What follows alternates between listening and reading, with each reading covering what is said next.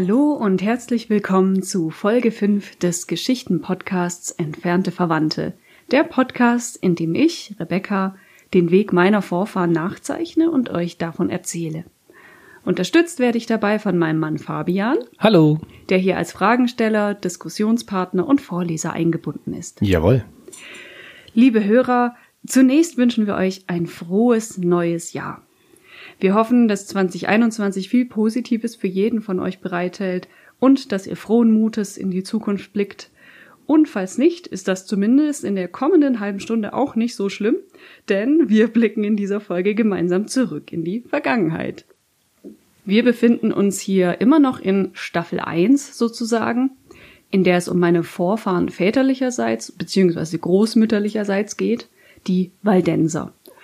Also wer heute zum ersten Mal diesen Podcast hört, der sehr herzlich eingeladen, sich die anderen Folgen auch noch zu gönnen, um den vollen Durchblick zu haben, davor oder danach, je nachdem, wie ihr das gerne möchtet. In der letzten Folge haben wir euch ja mit einem ziemlich gemeinen Cliffhanger zurückgelassen. Und die Szene war folgende, hier nochmal ganz kurz zusammengefasst. Soldaten im Auftrag des Papstes waren ausgerückt, um die Bewohner von Val-Louise auszurotten. Diese flüchten in die Berge und verschanzen sich in einer Höhlenkirche. Die Soldaten aber bleiben nicht untätig. Punkt, Punkt, Punkt. Da waren wir stehen geblieben. Nun haben wir in der letzten Folge schon über diese ungewöhnliche Höhlenkirche gesprochen und zwischen den Jahren hatte ich ein bisschen Zeit und Muße, mal auch was zu lesen und bin dabei auf einen Zeitungsartikel gestoßen, bei dem ich an unsere Geschichte denken musste. Den habe ich euch heute sogar mitgebracht. In der neuen Züricher Zeitung veröffentlichte David Siegner einen Artikel, in dem es um die Basari und die Bedik im Senegal geht. Im Senegal, um das nur mal kurz zu erklären, ähm, was da die Vorgeschichte ist, aber wirklich nur ganz kurz, ähm, Im Senegal ist der Islam die vorherrschende Religion, aber diese eine Gruppe, die hält sich da komplett raus und lebt ganz naturverbunden, quasi ja so als Wilde, als Heiden, weswegen sie wohl zum Teil bis heute verfolgt werden und sich eine ganz unzugängliche Gegend ausgesucht haben, in die sie sich zurückgezogen haben, also genau wie unsere Waldenser damals. Und was dann da über ihre Behausung steht, das finde ich bemerkenswert. Fabi, Lies das bitte mal vor. Mach ich. Ursprünglich versteckten sie sich in Höhlen. Man sagt, etwas von dieser Erfahrung habe sich im Stil der Hütten niedergeschlagen. Die Bedik und die Basari bauen ihre zylinderförmigen Häuschen nämlich aus Steinbrocken, die sie ohne Mörtel aufeinander schichten und dann mit einem Strohdach krönen. Der Eingang war traditionellerweise so schmal und niedrig wie der Einstieg in eine Felshöhle und bot, so sagen es die Bewohner, den Vorteil, dass ein Feind, wenn er in die Hütte eindringen wollte, in der gebückten, fast kriechenden Stellung leicht erschlagen werden konnte. Ja, die gleichen Überlegungen, davon hatten wir letztes Mal auch gesprochen. Ne? Genau. Ne? Hm, wenn da jetzt einer in die Höhle reinkommt, in der sich unsere Waldense versteckt haben, dann hat der kein leichtes Spiel, aber die anderen eben schon, weil sie da, auch wenn die Armee in der Übermacht ist, die Menschen da, die in der geschützten Höhle sind, die haben den strategischen Vorteil. Das ist ja schon oft auch in der Kriegsgeschichte geschehen. Also der berühmte Film 300, der ja ähm, von den Griechen handelt, speziell von den, ähm, von den Spartanern, die äh, wirklich an eine Engstelle gehen und anscheinend nur 300 sind. Das hat wohl nicht ganz gestimmt, aber der Film hat es so dargestellt. Und dann spielt die Übermacht des Gegners nur eine ganz kleine Rolle noch, weil er nicht sie umzingeln kann oder mit mehr Leuten an, ihn, an sie rankommen. Mhm. Ja, das ist ein wichtiger und interessanter Punkt. Da kommen wir nämlich auch noch dazu im Verlauf der heutigen Folge. Habe ich wieder was vorweggenommen? Das macht nichts, aber das zeigt doch, wie sich Geschichte immer wieder wiederholt. Ist doch spannend. Wir haben hier also genau die gleichen Überlegungen, wie es die Waldenser damals im Jahr 1487 hatten. Das ganze Dorf hat sich in der Höhle verschanzt und wenn einer von den Soldaten jetzt durchgeht, kriechend oder gebückt, so droht er erschlagen zu werden. Jetzt also sind wir wieder zurück in unserer Geschichte. Also, Lapalou, der Feldherr, überlegt, wie man der Geflüchteten habhaft werden kann, ohne eigene Männer zu verlieren. Und schlussendlich wählt er einen minimal invasiven Weg und für unsere Dorfgemeinschaft natürlich einen verheerenden Weg. Diese, Lass mich raten. Ja. Er macht die Höhle zu. Wie zu? Wie meinst du? irgendwie Steinen mit Steinen versperren oder so. Ja gut, aber wenn er dann mit seinen Soldaten weiterzieht, dann könnten die von innen das ja dann wieder aufbrechen. Und, Dann machst du eine kleine Station draus, die bleiben eine Weile, innen drin verhungern alle. nee, er Macht hat er sich, er hat sich für was Schnelleres entschieden. Okay. Und zwar ausräuchern. Oh. Ja, sie entzünden ein großes Feuer und sorgen dafür, dass der Rauch in den Felseingang zieht. Und damit ist tatsächlich die gesamte Bevölkerung eines kompletten Dorfes innerhalb zwei Tagen ausgelöscht worden. Wenn man sich jetzt den Begriff der Höhle mal kulturgeschichtlich anschaut, hat das, finde ich, eine ganz besondere Tragik, weil die Höhle, die gilt eigentlich schon immer als Zufluchtsort, als Symbol von Geborgenheit. Nach Jung, ähm, also den, den Schüler von Sigmund Freud, ist es wohl so, dass die Übernachtung in einer Höhle im Traum bedeutet, die Seele ist ratlos, rastlos, befindet sich in einer ausweglosen Lage. Deswegen geht man in, in die Höhle, um sich wieder zu erden sozusagen Ja, genau. und sich zurückzuziehen. Oder ich weiß nicht, ob du ähm, auch ein bisschen Erfahrung mit autogenem Training und Fantasiereisen mal gemacht hast. Funktioniert bei mir nicht. Aber ja, ich weiß, was das ist. Also vielleicht kurze Erklärung, autogenes Training, das ähm, ist, dass jemand meistens, glaube ich, vorliest oder vorspricht. Man kann das wohl aber auch selber erlernen, dass man sich so nach und nach ruhig macht. Also die einzelnen Körperteile, so deine Hände werden, wie sagt man das, entspannt, glaube ich. Ne? Dein Körper ist entspannt, deine Arme sind entspannt und man wird immer entspannter. Das ist eine Art Selbsthypnose fast schon. Ja, ja, kann man sagen, ne? So, und in diesen Traumreisen ist es auch ein ganz häufiges Motiv, dass man entweder auf eine Wiese oder in eine Höhle geht, weil das eben auch so dieser Inbegriff des Schutzes ist, in dem einem ja nichts oder nur Gutes widerfahren kann. Die Höhle wird auch oft assoziiert mit dem Mutterleib und das ist ja wirklich der ultimative Schutz. Ich finde, wenn nun so eine Höhle zum Tod führt, das hat schon nochmal eine ganz besondere Tragik. Ja, die Soldaten aber, die haben jetzt ihr Ziel erreicht oder sollte man eigentlich, ich, ich sag immer Soldaten, tatsächlich waren das ja überwiegend gar keine richtigen Soldaten. Ne? Davon hatten wir es ja letztes, in der letzten Folge auch schon. Äh, Söldner, Mörder, Leute, die man aus dem Gefängnis geholt hat, damit sie da ihr schandhaftes Werk vollbringen. Ja, dafür sind sie dann gut. Ich sag jetzt mal Soldaten. Ich hoffe, dass kein wirklicher Soldat sich dadurch angegriffen fühlt. also die, diese Soldaten oder die Armee, die gehen jetzt wieder runter ins Dorf und plündern sämtliche Häuser, weil das hat man ihnen ja auch versprochen. Ne? Also neben dem ewigen Seelenheil dürft ihr auch alles haben, was ihr auf dem Raubzug in die Finger bekommt. Darauf haben sie sich eigentlich auch am meisten gefreut. Das Seelenheil, das war so ein netter Bonus, aber Hauptsache, man kriegt Zeug von Leuten, die man beseitigt hat. Allerdings muss das ein sehr enttäuschendes Erlebnis gewesen sein, denn die Waldenser hier, die besaßen echt nur das Allernötigste. Die hatten keine Reichtümer angehäuft, die hatten noch nicht mal Wein.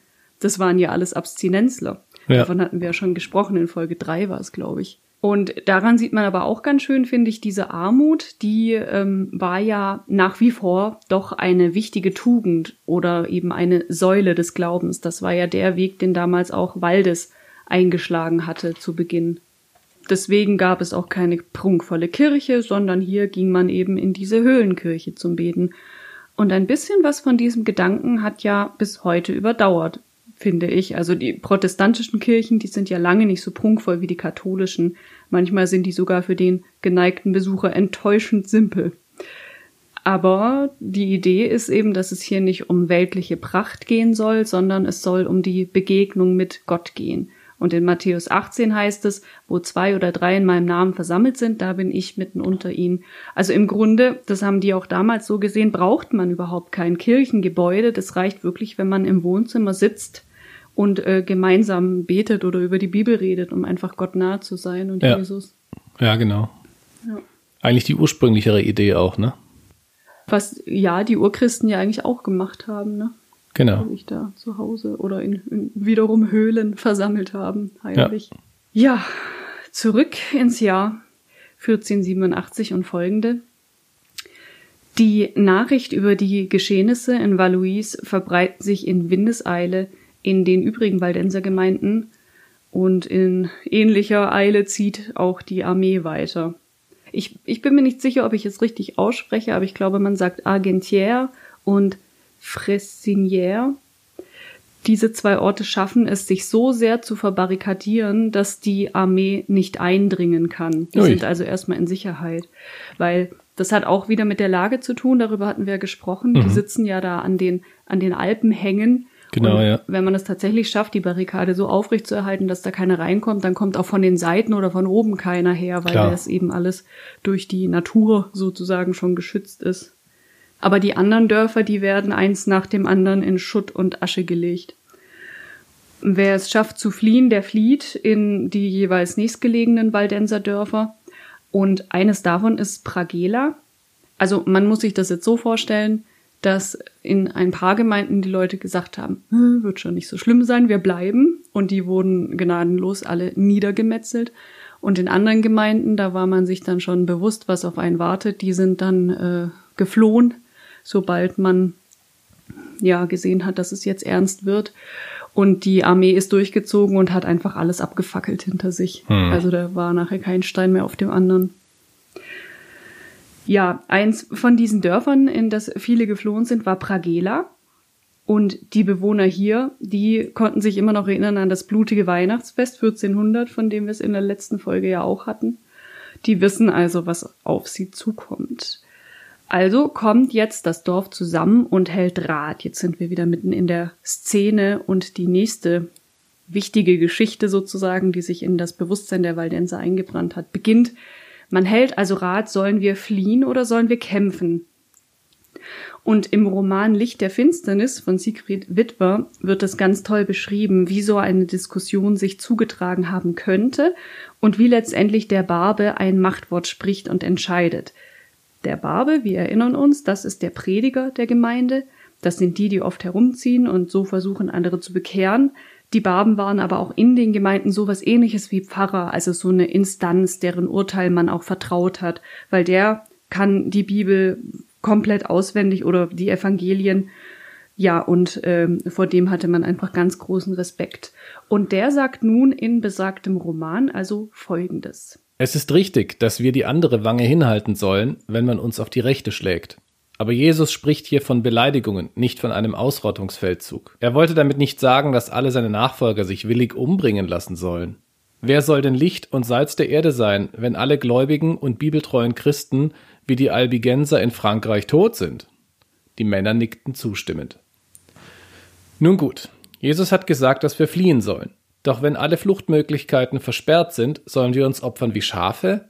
Nein, rief nun der Bergbauer mit den zornig funkelnden Augen und hob seinen Spaten. Niemals. Wir brauchen keine Opfer zu bringen. Jesus ist das einzige Opfer für uns Menschen, und er hat dem Petrus nicht verboten, ein Schwert zu tragen. Auch die Israeliten mussten sich verteidigen, weil Amalekiter, Moabiter oder Philister sie sonst ausgerottet hätten. Gott hat auch die Feldzüge Davids gesegnet. Diese Kriege sollen sein Volk schützen. Sie waren aber auch Gerichte an gottlosen Völkern, damit sie nicht noch mehr Unrecht und Leid anrichten konnten. Wieder schwieg der Barbe, während alle gespannt auf seine Schlussfolgerungen warteten. Was er sagte, würden sie tun, kämpfen oder leiden, und sie hofften fast alle, er würde sich für das Erste entscheiden. Ich finde, da kommen zwei Sachen ganz toll raus. Zum einen der, der Respekt vor den Barben und eben diese, ja, dass man wirklich dem vertraut, Ja. was, was er sagt und was er entscheidet. Und auf der anderen Seite auch diese Bibelfestigkeit, Mhm. die, glaube ich, heute fast keiner mehr von uns hat, es sei denn, Ja, er, er studiert Theologie, dass man also wirklich diese ganzen Sprüche, die da oder die ganzen Geschichten äh, kennt und aufgrund dessen dann versucht zu entscheiden, weil man eben sagt, das ist das Wort Gottes, was da steht, ist richtig und danach müssen wir uns richten. Ja, man merkt auch, dass man, ähm, dass es durchaus kompliziert sein kann, diese Interpretationen, dass das nicht immer nur dieses relativ simplifizierte ist, was viele Leute entweder dafür oder dagegen benutzen, was den Glauben angeht, nach dem Motto, guck mal, die haben das so gesagt, das stimmt ja eh nie. Ja, das kommt drauf an, wie genau du da hinguckst. Und Ja, zumal da jetzt auch ja zwei Stellen miteinander verglichen werden. Das eine ist aus dem Neuen Testament. Jesus Ja. sagt, wenn dir eine auf die Wange haut, halt ihm die andere hin. Und dann das Alte Testament mit diesem David und was dann da für Kriege geführt wurden. Das sind auch zwei eigentlich fast ganz unterschiedliche Zugänge. Ich habe mal jemanden sagen gehört, äh, man, man hat manchmal den Eindruck, dass der Gott im Neuen Testament ein ganz andere ist als der im Alten Testament. Mhm, das habe ich auch schon gehört, ja. Weil es auch im Alten halt sehr viel um Entstehungsgeschichte geht. Wie ist, warum ist Israel, was Israel heute ist? Wo kommen ja. die Hebräer her und äh, so? Wie hat sich das Volk gebildet und solche Dinge? Und da gehören natürlich auch ähm, kriegerische Auseinandersetzungen dazu, um das alles zu erklären. Ja, im Prinzip gehörten die ja immer dazu. Ja, wobei jetzt bei Jesus äh, ja keine Kriege ausbrechen. Ja, aber die Entstehungsgeschichte der Christen ist durchaus blutig. Sicher, ja, aber ja. das ist ja dann danach passiert. Ach so. Das ist ja nicht niedergeschrieben in der Bibel.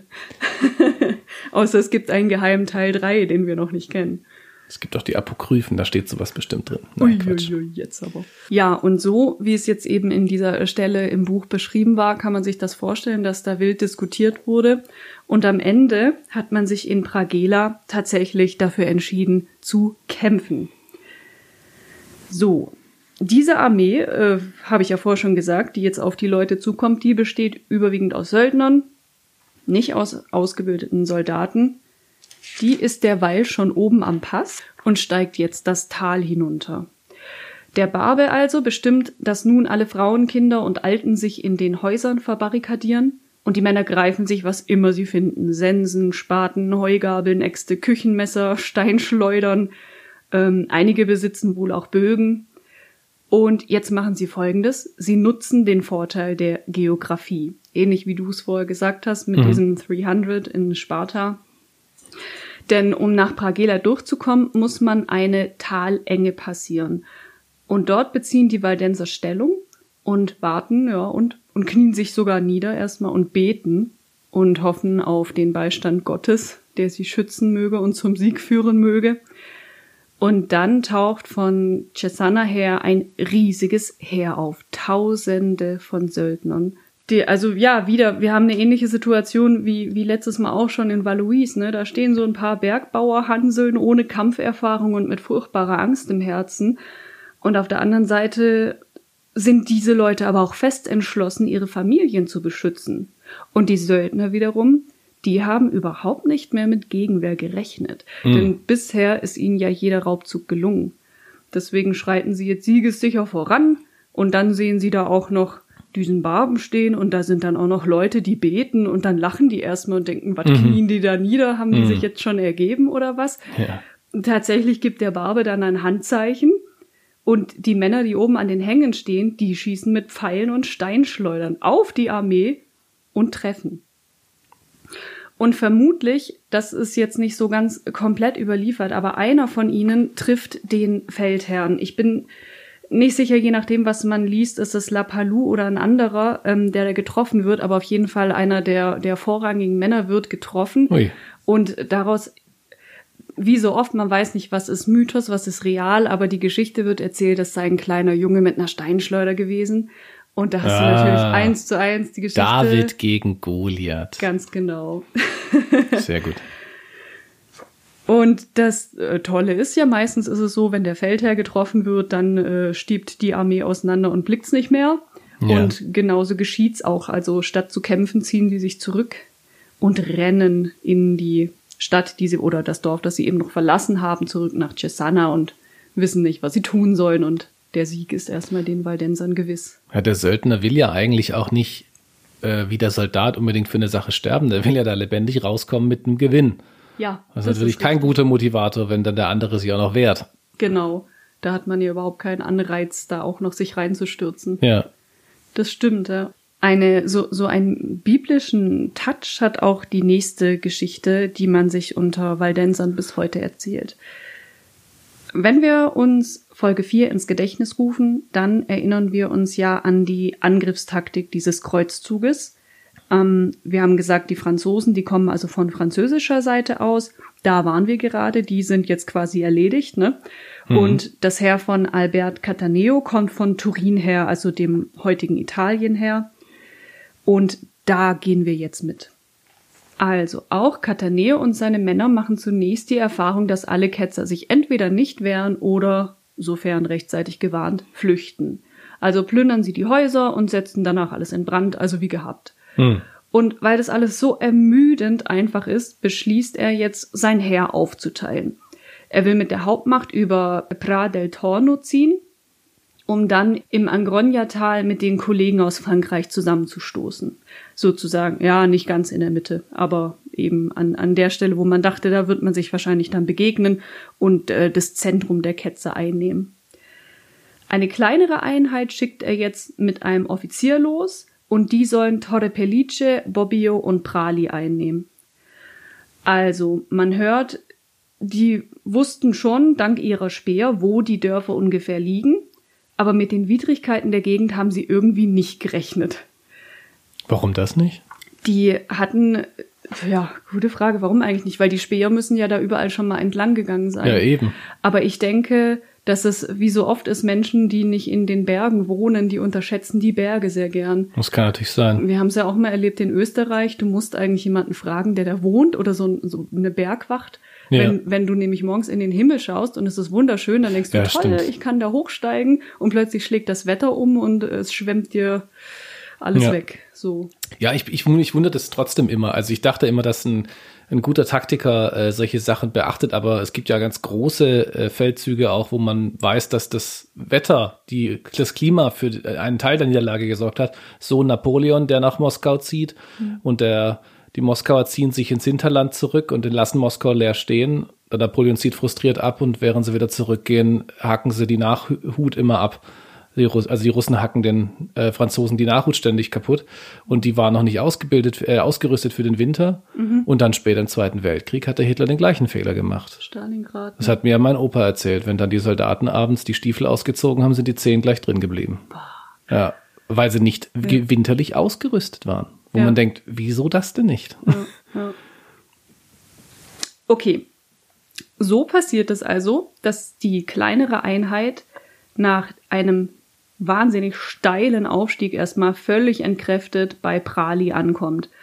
Man muss sich vorstellen, das sind so rund 700 Männer, die sind zwei Tage lang die Alpen hochgestiefelt, die tragen die ganze Zeit über ihre schwere Kriegermontur. Das ist ja auch damals nicht so gewesen wie heute, dass alles irgendwie super light, soft, äh, tolle Materialien und sowas äh, gewesen ist. Ja, täusch dich mal nicht, auch der moderne Soldat trägt schwer. Ja, genau. Ich, ich nehme nur an, damals hat man wahrscheinlich noch schwere getragen, äh, weil es eben diese, diese NASA-Technologie noch nicht gab. Das behaupte ich jetzt einfach mal. In jedem Fall haben sie schwer getragen. Und der Proviant war ja auch noch mit dabei, den mussten sie auch noch tragen. Und es ist kalt. Und sie haben Blasen an den Füßen, weil sie auch nicht das richtige Schuhwerk tragen. Man muss auch ständig aufpassen, nicht abzurutschen. Sonst löst man eine Steinlawine aus oder rutscht einfach selber die Hänge runter und ja. ist hinüber. Das, das kennen vielleicht auch Menschen, die in Österreich mal wandern waren, also ne, in, in, den, in den alpinen Gegenden. Das, da, da bröckelt's ganz schön an manchen Stellen. Und äh, da brennen einem die Muskeln am Schluss, wenn man dann seine Destination erreicht hat. Oh ja. Also diese 700 Mann, die kommen total fertig in Prali an. Und dann stehen da 150 Bauern mit ihren Mistgabeln und Knüppeln und die wollen ihr Dorf verteidigen. Jetzt wollen die Soldaten natürlich nicht einfach aufgeben. Die mobilisieren ihre letzten Reserven, ziehen ihre Schwerter und humpeln mehr, als dass sie stürmen auf die Ketzer zu. Und die Ketzer rennen erstmal weg. Und die Armee lacht, hahaha, und rennt siegessicher hinterher. Aber plötzlich stolpert einer und dann ein zweiter und dann alle nacheinander über den ältesten Trick der Welt ein Seil am Boden. Ach Gott. Und wer fällt, der wird von den wartenden Waldensern erschlagen. Wow. Ali hat gesiegt. Das ist abgefahren. Ja. Dass es dann doch so, so schnell und reibungslos ging, in Anführungszeichen. Und auf der anderen Seite ist es aber irgendwie, also es klingt jetzt so nach so einem wahnsinnig tollen Sieg und auf der anderen Seite ist es aber auch so, dass es den Waldensern damit auch nicht gut gegangen ist. Klar, natürlich nicht. Die wollten niemanden umbringen. Und ähm, das, das fand ich auch ganz spannend, ähm, um jetzt mal ein bisschen Werbung für einen anderen Podcast zu machen. Wahrscheinlich kennt ihr den eh alle schon, Zeitverbrechen mit mhm. ähm, Sabine Rückert heißt sie. Die hat ja auch oft gesagt, wenn man mit Menschen redet, die irgendwie in einem, bei einem Mord beteiligt waren, und es ist egal, ob das äh, Hinterbliebene des Opfers sind oder Täter, das lässt niemanden in Ruhe. Also auch der, der Mörder, der hat genau. sein Leben lang daran, damit zu kämpfen. In dem Fall kannst du sich ja nicht mal als Mörder bezeichnen, weil das ist ja Selbstverteidigung, aber es hinterlässt dich trotzdem, egal, ich glaube, so kaltblütig kann man wahrscheinlich gar nicht sein, Ja. außer in seltenen Fällen. Ja. Ja, zumal so ein unglaublich friedliebendes Volk, das einfach Ja. nur seine Ruhe wollte. Aber es zeigt für mich persönlich auch, ähm, ich gucke ja immer ein bisschen zynisch auf die, ähm, äh, auf die Pazifisten, weil ich verstehe deren Idee schon. Die ist ja irgendwie auch nachvollziehbar. Aber der Pazifismus funktioniert immer nur, bis dir jemand das Schwert an die Kehle hält. Und dann kannst du dich entscheiden, in Frieden zu sterben oder eben zu kämpfen. Und ich würde behaupten, es ist gut, dann zu kämpfen. Ja. Ja. Also so haben es ja jetzt die Waldenser in dem Fall dann auch gemacht. Ja. Weil, also wenn du schon sozusagen vom anderen bereits zum Tode verurteilt wurdest, dann kannst du dich ja bitte wenigstens noch wehren. Ja, denke ich persönlich auch. Was denkt ihr denn, liebe Hörer? Ihr Schreibt uns doch mal. Ja, ihr könnt gerne mal auf äh, Facebook oder Instagram, da haben wir Kanäle, mal drauf gucken und Kommentare hinterlassen. Es würde uns sehr interessieren, was ihr darüber denkt. Cataneo wiederum weiß von all dem nichts. Der ist ja quasi unten geblieben oder ja, geht jetzt einen anderen Weg mit seinen Leuten und ist immer noch komplett siegesgewiss. Macht er sich eigentlich gerade einer, einer, einer Sünde schuldig, nämlich dem Hochmut? Ist das eine Todsünde? Das Weiß musst nicht. du jetzt wissen als Katholik. Ich kenne mich da nicht aus. Ich guck's mal kurz nach. Die sieben Todsünden. Hochmut ist die Sünde des ungeordneten Strebens nach Auszeichnung und Prestige. Auch Stolz genannt, gilt es als Quelle und Wurzel der Eitelkeit, der Ruhmsucht und Prahlerei. Da der Hochmut als der Vater aller Sünden bezeichnet wird, gilt er als die wichtigste Eigenschaft des Teufels. Oh, Wahnsinn. Jetzt muss man aber, glaube ich, dem Mann auch zugute halten, Klar, dass der, wie viele andere von seinen Männern übrigens, noch nie einen Waldenser gesehen hat. Und es wird bei denen teilweise auch erzählt, dass die Ketzer, also wir hatten es ja schon in einer vorherigen Folge, manchmal äh, zeitweise sind die mit Hexen gleichgesetzt worden. ja, ja. Also da, da wird berichtet, dass die mit dem Teufel buhlen und äh, nachts auf Besen fliegen und Wechselbälger zur Welt bringen, die ein Auge haben und haarig sind und so fort. Ja, klar. Ähm, gut, wobei die ersten Leute, die sie da abgeschlachtet, habe, äh, abgeschlachtet haben, da hätten sie eigentlich sehen müssen, dass es ganz normale Menschen sind. Aber, Die waren ja nur verkleidet. Ach so. ich denke, dass da die Gehirnwäsche wahrscheinlich auch schon tief sitzt. Also ob das wirklich Hochmut ist, das, das weiß ich nicht so genau. Vielleicht ist es auch einfach nur, ja, hm, Ich glaube, mir gefiel jetzt einfach nur die Vorstellung, dass sich ausgerechnet der Vertreter der christlichen katholischen Kirche dieser Sünde schuldig macht. da sagst du was. Der ähm, besagte Vertreter ist jetzt also auf der Höhe von Rocco Maneo. Also ich hoffe, ich spreche das richtig aus. Ich war leider noch nie vor Ort, aber ungefähr so muss es heißen. Und dort begegnet er mit seinen Männern jetzt einer Barrikade. Der Weg ist also versperrt und es gibt auch wirklich kein Vorbei. Sie müssen diese Barriere durchbrechen. Das ist die einzige Möglichkeit, um weiterzukommen. Und anders als bei den anderen beiden Dörfern, die ich vorher erwähnt habe, muss das hier auch sein, weil die müssen da durchmarschieren, um in das Tal zu kommen, wo sie am Ende mit La Palou ähm, sich treffen wollen. Mhm. Jetzt schickt Cataneo einen Teil seines Heeres vor, die anderen warten mit ihm weiter unten. Also der selber hat sich irgendwie nie so wirklich die Hände schmutzig gemacht, scheint's. Und ja, da unten warten die jetzt und warten und warten, aber die Männer kommen nicht zurück. Und es stellt sich heraus, dass die Ketzer alle Männer von den oberen Hängen aus, also hinter der Barrikade, mit Bögen und Steinen niedergestreckt haben. Mhm. Also die standen da oben, haben gelauert, die Soldaten haben nicht mit denen gerechnet und ja, alle sind jetzt plötzlich Passé. weg, genau. Ja, Cataneo wird sauer und lässt die Katapulte auffahren. Die haben sie nämlich auch noch dabei.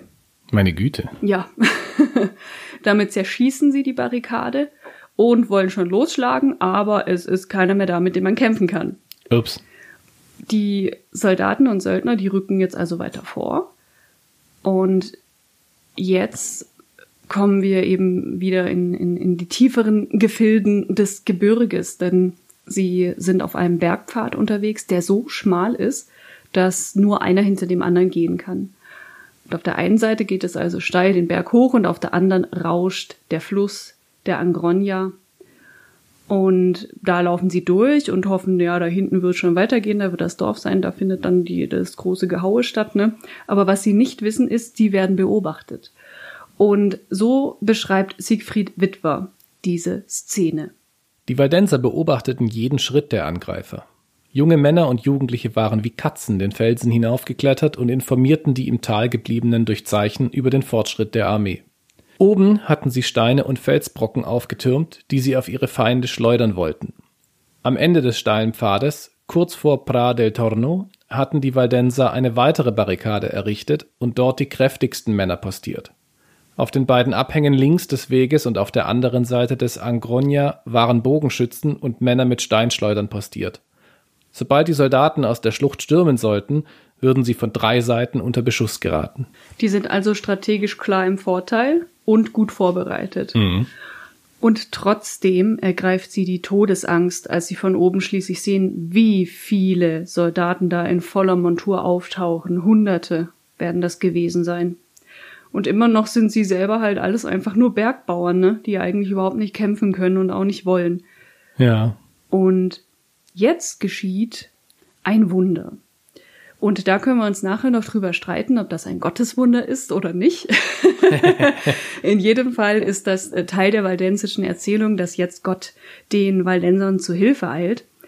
Folgendes passiert, über den Bergkamm schiebt sich eine kleine Wolke, die rasend schnell heranwächst und dunkler und dunkler wird. Ah, also das typische schnell umschlagende Wetter.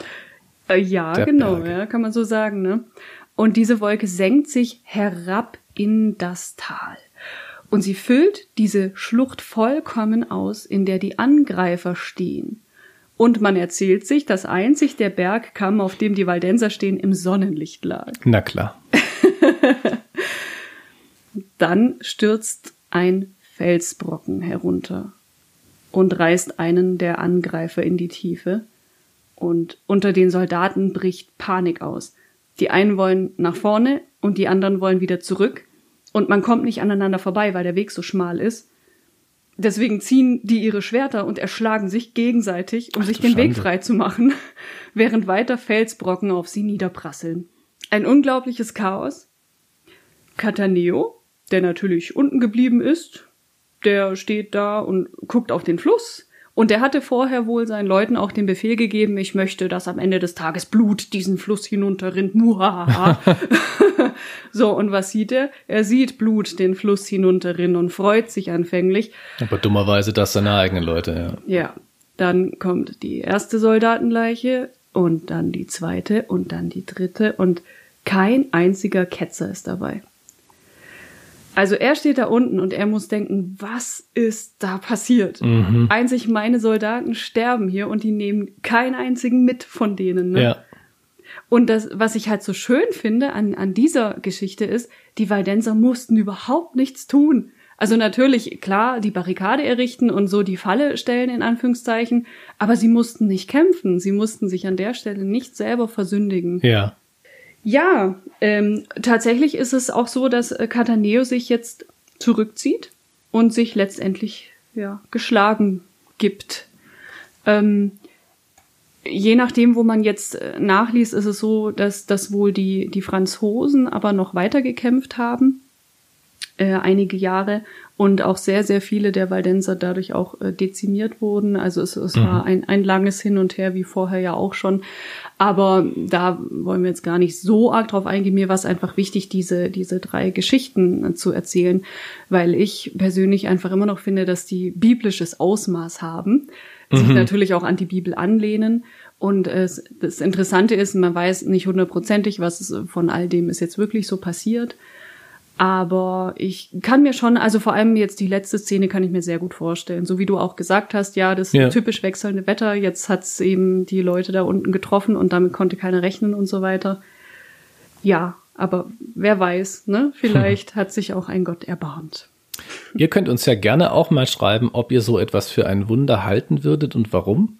Oder warum vielleicht auch nicht. Ja, genau, macht das gerne. Ganz zum Schluss von dieser ganzen Geschichte und dieser ganzen Kämpferei ähm, erlangt die Waldenser in Savoyen dann sogar später ihre Rechte wieder. Ne? Mhm. Und äh, Giorgio Turn notiert dieses Vorkommnis in der Geschichte der Waldenserkirche. Da hören wir jetzt auch mal kurz rein. Karl I. beendet den Krieg auf dem Verhandlungswege. Er empfängt in seinem Palast in Pinarolo die Deputierten des Tales und wundert sich darüber, sich kräftigen, gesunden Bergbewohnern gegenüber zu sehen, statt behaarten Teufeln mit einem Auge auf der Stirn, wie sie die Propaganda des Hofes gezeichnet hatte. Ein Kompromiss auf savoyische Art, der alles so lässt, wie es vorher war. Eine Geste herzoglicher Milde, die eine stillschweigende Anerkennung bürgerlicher Rechte ist. Schön formuliert. Ja, der, das ist eh ein wundervolles Buch von Giorgio Thon. Kann man sich auch gerne mal zu Gemüte führen. Also es ist so die, die, die Chronik äh, der Waldenser, aber ganz toll geschrieben. Also richtig romanhaft fast schon. Ähm, ich werde die Titel in den Show Notes noch reinschreiben. Also verlinken werde ich es nicht, weil ähm, ihr könnt selber entscheiden, wo ihr das dann kauft, wenn ihr es denn möchtet. Wie gesagt, die Bücher sind meistens nur noch Secondhand zu haben, leider. Ja, also gut. Ich würde sagen, das lassen wir in dieser Folge jetzt erstmal so stehen, so als vorläufiges Happy End. Mhm. Natürlich war es noch lange nicht das Ende, wie ich das äh, ja vorher schon angedeutet habe. Und leider war dann später auch nicht alles happy, ganz im Gegenteil. Aber Davon sprechen wir dann das nächste Mal. Wir werden uns in Folge 6 dann auch mal mit dem größeren historischen Zusammenhang beschäftigen, der sich dieser ganzen Sache jetzt anschließt. Das ist nämlich überaus spannend. Jetzt kommt nämlich Luther auf die Bildfläche. Also wir werden ein paar Jahre überspringen und machen mit Luther weiter. Die Gründung des protestantischen oder der protestantischen Kirche. Denn das hat große Auswirkungen auf unsere kleine, noch übrige Gruppe der Waldenser. Da bin ich gespannt drauf. Bis dahin wünschen wir euch alles Gute und wir freuen uns, wenn ihr dann wieder dabei seid. Bis dann. Tschüss.